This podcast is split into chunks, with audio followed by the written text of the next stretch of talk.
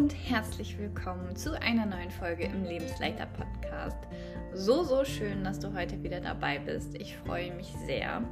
Und ähm, wie du es dem Titel wahrscheinlich schon entnehmen kannst, soll es heute um das Thema Selbstmitgefühl gehen und darum, wie du von der Selbstkritik zum Selbstmitgefühl kommen kannst. Denn wir können nämlich immer furchtbar gemein zu uns, zu uns selbst sein, aber sind eher nicht so nett zu uns selbst und das soll sich jetzt ändern. Und da gebe ich dir heute auch Tipps mit. Und wieso ist man eigentlich auch selbstkritisch und ähm, was es auch bringt, mehr Selbstmitgefühl zu entwickeln und wie man sich dann auch generell fühlt. Darum soll es heute in dem Podcast gehen. Und ja, ich freue mich sehr und würde sagen, wir legen direkt los. Wir sind oft einfach so gemein zu uns selbst. Du bist so dumm, du kannst nichts. Was ist eigentlich los mit dir? Aber warum sind wir eigentlich immer nur so selbstkritisch? Und letztendlich, wenn man mal ehrlich ist, dann bringt es uns einfach gar nichts, außer dass es uns danach schlechter geht. Und möchten wir das wirklich? Nein, möchten wir nicht. Denn generell möchten wir doch, dass es uns gut geht, dass wir freudestrahlend durchs Leben gehen. Und darauf kommt es doch auch ein wenig an. Also warum immer so selbstkritisch sein? Ähm, oft ist es so, dass der innere Kritiker sich zu äh, Wort meldet. Ähm, zu anderen können wir immer furchtbar nett sein, nur zu uns nicht. Wir sabotieren uns quasi auch oft selbst. Und kritische Äußerungen, wie ich gerade schon sagte, helfen uns einfach nicht, auch wenn wir das im ersten Moment denken. Sie spornen uns nicht an, äh, sie sorgen für das Gegenteil. Denn dieser Gedanke steckt dann nämlich oftmals hinter, dass man denkt, dass man sich dadurch anspornt. Aber das passiert überhaupt gar nicht. Also man ähm, macht eher gefühlt fünf Schritte zurück. Und Untersuchungen zeigen sogar, dass Selbstkritik, das Grübeln und auch Prokrastination ähm, dadurch verstärkt wird und ähm, dass das auch die Erreichung von Zielen überhaupt behindert. Also keine Ahnung, wenn ich auch dieses Beispiel, also ich mache jetzt einfach mal ein Beispiel, ähm, dass wenn man sich die ganze Zeit sagt, ja, du ähm, wirst diesen Job eh nicht bekommen, du bist einfach zu schlecht, du bist zu blöd, ähm, andere sind viel besser quali qualifiziert ähm, und du dann zu dem Vorstellungsgespräch gehst und du das vorher zu dir sagst. Wie trittst du dann auf? Trittst du dann voller Selbstbewusstsein und Elan auf oder gehst eher mit diesen Gedanken ins Vorstellungsgespräch? So, dann ähm, kommt die Absage und am Ende denkst du dir so, ja, habe ich ja vorher direkt schon gesagt, habe ich doch gesagt, dass ich zu schlecht dafür bin.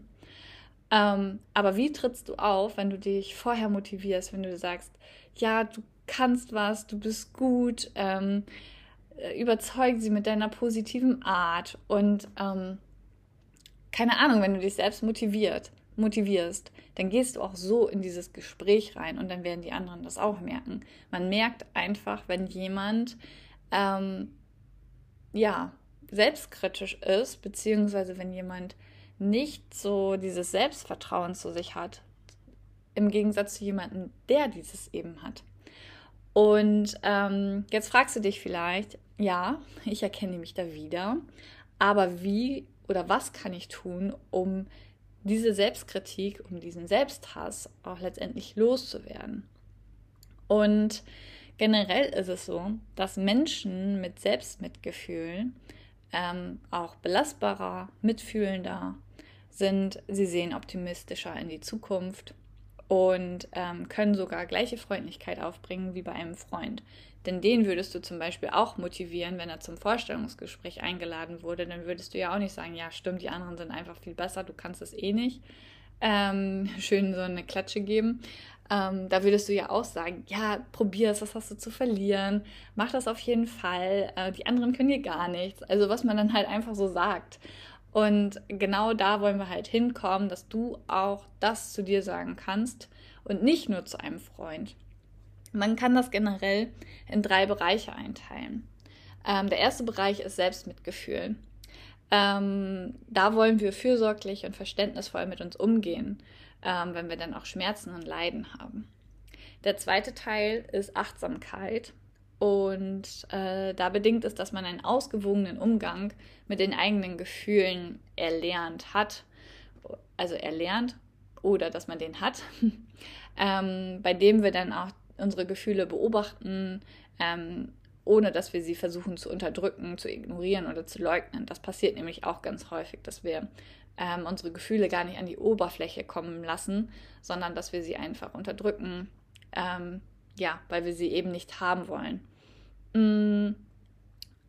Und der dritte Bereich ist ein Gefühl der gemeinsamen Menschlichkeit, dass man auch anerkennt, ähm, dass Fehler, Schmerz und Leid auch Teil ja, der menschlichen Erfahrung sozusagen ist.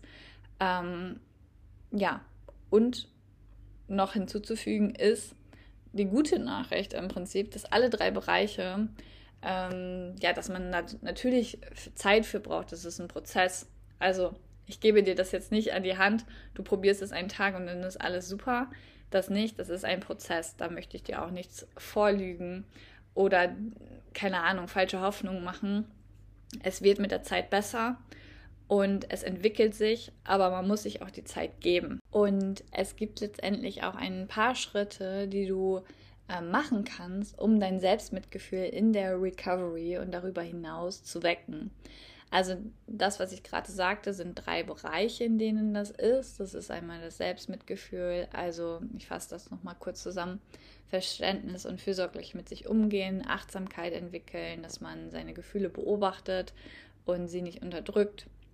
Und ähm, dritter Bereich ist, dass man auch anerkennt, dass Fehler, Schmerz und Leid ähm, auch dazugehören.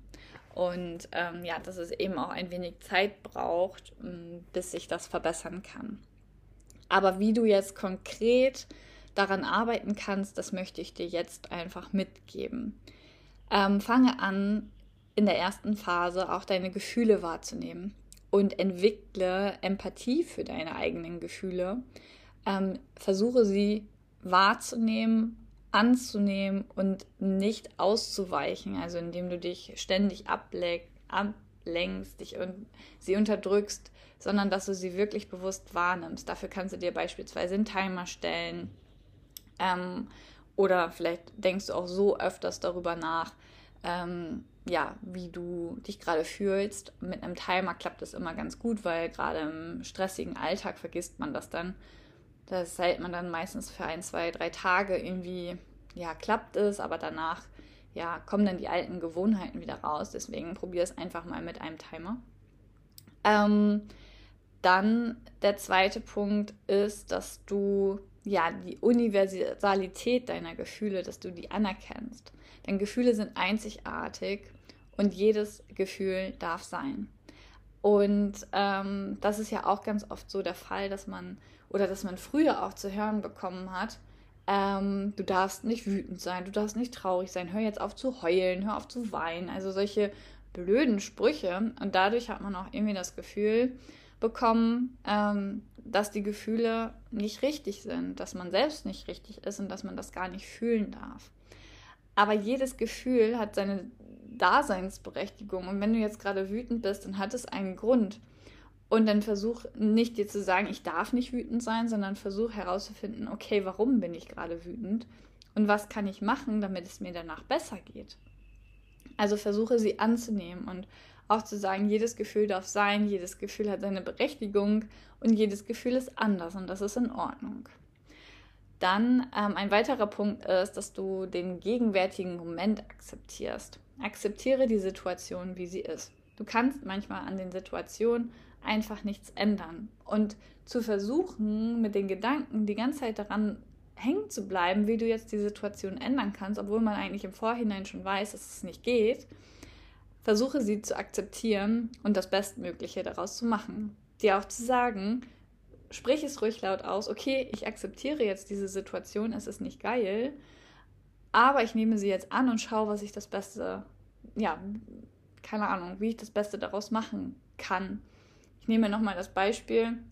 Ähm, Im Januar sind wir in ähm, Thailand angekommen und da gab es unsere Unterkunft nicht. Also die existierte einfach überhaupt gar nicht. Ähm, wenn ich diese Situation nicht akzeptiert hätte, sondern mich darüber geärgert hätte ähm, und mich da die ganze Zeit darüber aufgeregt hätte, dann wäre ja immer noch keine Lösung da gewesen. Ich habe also die Situation akzeptiert.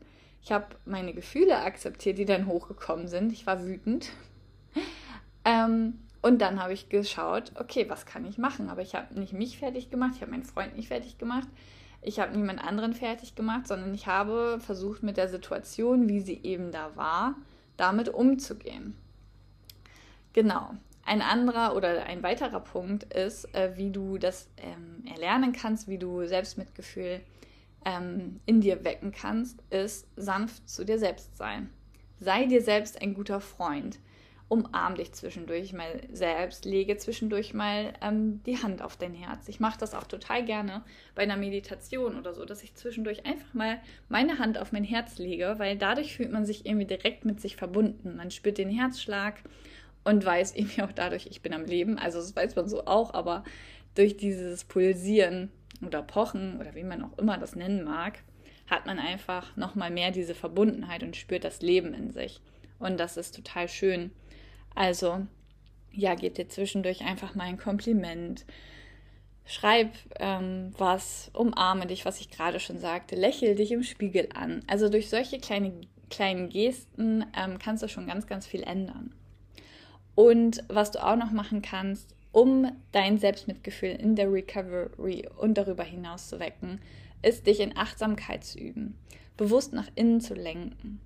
Fühlen, bemerken, beobachten, was sich in deiner Welt auch letztendlich abspielt, ohne zu urteilen und ohne zu versuchen, die Dinge irgendwie richtig zu stellen. Achtsamkeit ist einfach ein ganz, ganz, ganz, ganz großes Thema. Ähm, das können wir auch häufig gar nicht mehr, weil der Alltag immer irgendwie hektisch, stressig ist. Man ist immer in der Ablenkung und ähm, haben das auch richtig verlernt. Deswegen versuche dich einfach mal bewusst nach innen zu lenken, zu schauen, wie geht es dir? Ähm, ja, was kannst du tun, damit es dir letztendlich besser geht? Ich fasse die Schritte nochmal zusammen.